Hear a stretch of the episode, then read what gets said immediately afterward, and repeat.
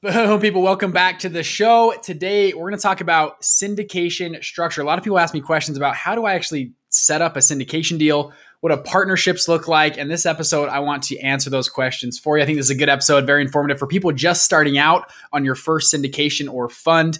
This will help a lot. See you guys inside. Peace. Hey guys, welcome back. So, in this episode, we're going to talk about specifically how to structure a syndication deal. If you've seen previously our fund launch formula method, how you can build a track record through syndication deals. That's great. Sounds awesome, Bridger. I want to set up a syndication deal, but I don't know exactly how to structure it and go about doing this. Now, typically for most people, their first, what I call fund or first time raising money, I would say syndicates are usually the best way to go. They're easier to set up. You can get things done a lot faster. It helps you prove and build a track record for yourself. If you don't have a track record, if you're like if you're like me, people like us, right? We don't have this 20 years of Wall Street experience to lean on. We don't have this crazy incredible XYZ pedigree or MBA, whatever, from some school, we have to work. And so syndications are a great way to build a track record. And even if you do have that stuff, a syndication also helps you get your feet off the ground and get, get running. Now, when I first started out and I was learning about funds, I, something that confused me a lot was the differences between syndications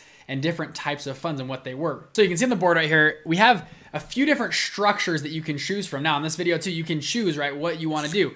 Up here, both of these structures are gonna be fund structures, okay? Actual fund and this is your general partner limited partnership structure. You guys have seen that before. The GP manages the, the limited partnership or the fund. Limited partners invest into the limited partnership. The general partner manages that fund or limited partnership. If you guys have seen me do these boxes before, I'll draw them out, right? You've seen this before. This is your limited partnership.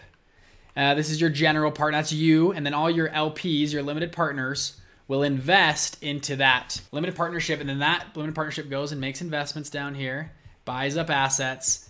And then when those assets make money, they flow to the limited partnership and then they split between the general partner and limited partner partners. Is that making sense? That's you. That's the most common way to set up a fund. Is this general partner limited partnership structure? In a close second, a lot of funds are now doing this more and more. Is an LLC type of fund. Okay, this LLC fund, you've seen this before too. Just a little recap if you're okay with that. Okay, LLC funds have Class A shares and Class B shares. Class A shares are your investors. And Class B shares are your management team. They you, you call them Class A because your investors feel great. They have Class A shares. They feel awesome. But in reality, the Class B shares manage and control the fund. That's you as the fund manager. You're in the Class B shares. And then finally below, we have our syndication deals. And I'm going to talk about a lot about this today and this and how to structure these. But typically, this is just a simple LLC, limited liability company. Okay, and we'll talk about that structure here now where I get confused, where I was confused for a long time was this. Okay, so you have these three. You have one, two, and then three. These guys is an LLC. This is also an LLC, but just structured differently. And they have Class A shares and Class B shares, and they usually have a PPM and an operating agreement. And then a general partner limited partnership, they have their PPM, private placement memorandum, and an LPA, limited partnership agreement. But also the GP right here can also be an LLC. This entity isn't isn't called a general partnership entity. It's an LLC, but it's now titled and labeled as a general partner for limited partnership. And that's if that helped a little bit, that confused me so much. Is if you say, "Oh, I have an LLC for my fund," it, like that doesn't mean anything, right? It, it could be Option number one, the general partner limited partnership. It could be the LLC Class A share, Class B share fund. You have still have a PPM, still about the same amount of money to set up. Very expensive to do those types of funds, if unless you follow the fund launch formula. Number three, though, is the syndication is a simple LLC. Okay, so I'm gonna leave these up here, and we'll go. We'll kind of be referencing these back and forth throughout today's episode. So a lot of people, this is kind of the split between the fund model up top and on the bottom, you have syndication deals. Now, if you guys remember back to the fund launch formula, Okay, I'm gonna draw the circles out, the boxes.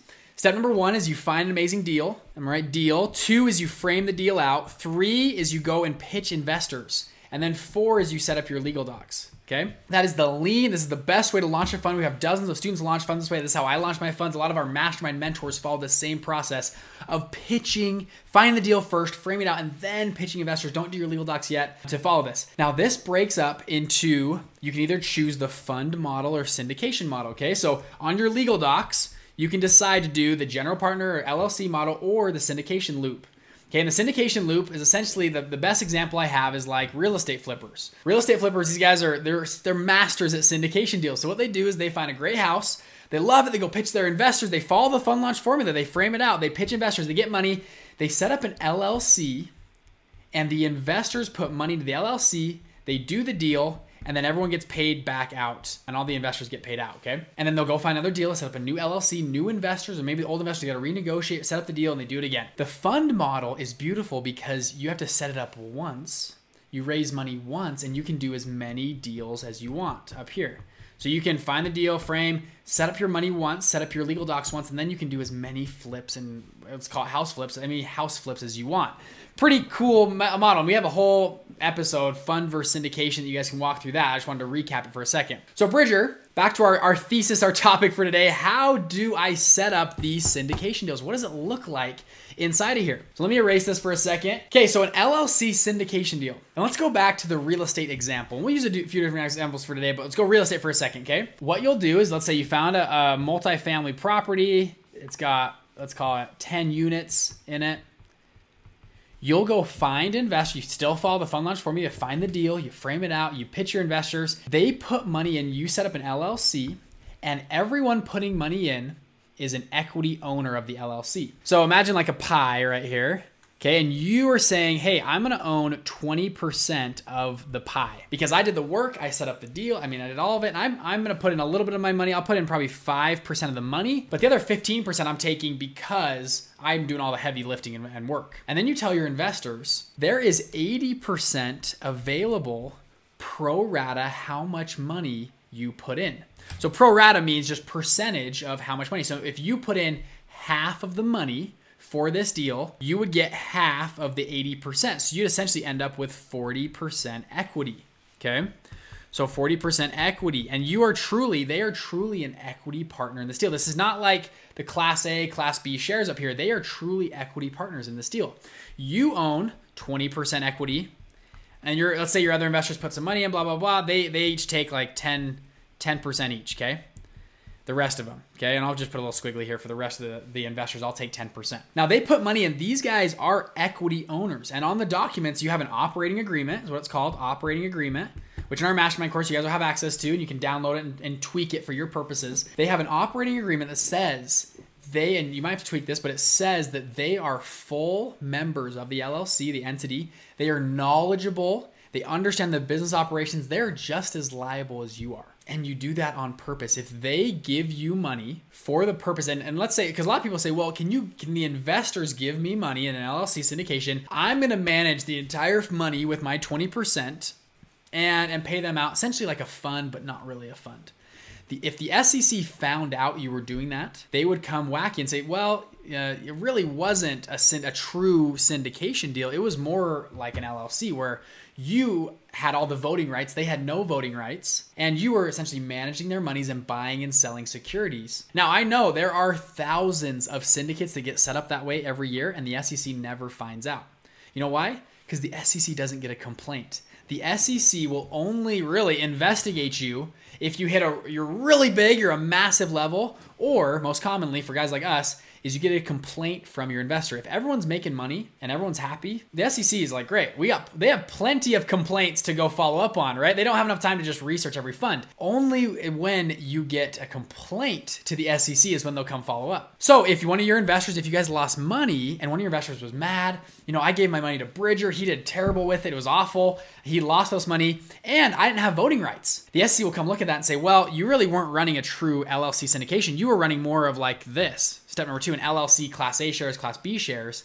And therefore, you fall under the 1940 Investment Company Act. And therefore, you are under a lot of scrutiny and regulation from the SEC, and you didn't file your certain documents right. You didn't set it up right. So, that all being said, do not bring on new investors in your syndication and say, hey, you're going to be a silent partner, and I'm going to do all the, all the management. On paper, you can't say that. Now, between the partners, the understanding could be hey, you're putting your money in. I'm going to do most of the day to day. I'm going to do a lot of the operations. I'm going to do all that. And, and you're going to be more of a passive investor. So that's, that's maybe word of mouth back and forth. Like that's how it's going to run. But on paper, those investors, this 40%, this 10%, these guys are knowledgeable investors. They understand they are, they are making decisions like you are just as much they understand what is going on inside of this investment and they are just as liable as you are that's how you can set up a syndication where you don't need to fall under investment company act because these guys are all you're potentially owners of a business all putting money in together to go do a deal. Is that making sense? Are you guys with me so far? So do not make these guys silent partners on paper. Now, if you want to make an understanding between them and they understand that,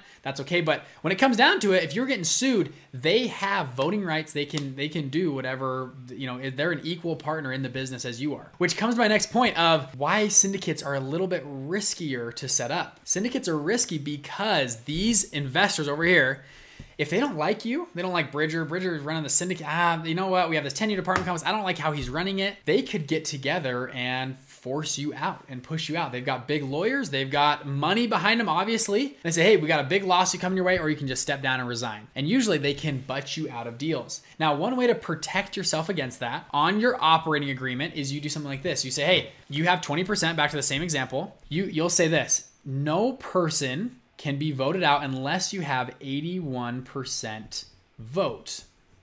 It needs to be a supermajority vote to vote somebody out. So that should protect you if you have 20% equity, unless you vote yourself out or somehow lose your equity. There's no way that you're kicked out of your own LLC. However, if these guys are big dogs, have huge lawyers, are going to ruin your life, and they really want you out, they might be able to squeeze you out and do an aggressive takeover on the company. Legally, they shouldn't be able to do that, but if they're going to run you through, they're going to run you $400,000 of legal fees, you might just say it's not going to be worth it to go in this battle, in this fight, and I'll just give up the equity and move out. That's why syndications get a little bit scary when you're setting them up. Now, I hope that doesn't deter you from setting up syndication. I think syndication deals are a great way to get started, and most small time investors, this pool of money is usually family, friend, acquaintance, people in your area, usually it's it's not a huge big these aren't corporate takeover type of people coming together for a syndication on a 10 unit apartment complex. They hope they can just put money in, you'll run the day-to-days and they're going to get a check every 6 months or every year, every quarter, every month, whatever your your syndicate is telling them they're going to receive. And I've actually seen lots and lots of syndicates work out just great and the investors love it and want to reinvest with you in the future. That's how most back to our original example of house flippers. House flippers go, they do a flip, they have equity partners sometimes Sometimes they have debt partners with hard money loans. They pay everybody back out and they go, great, that was awesome. Let's do another one.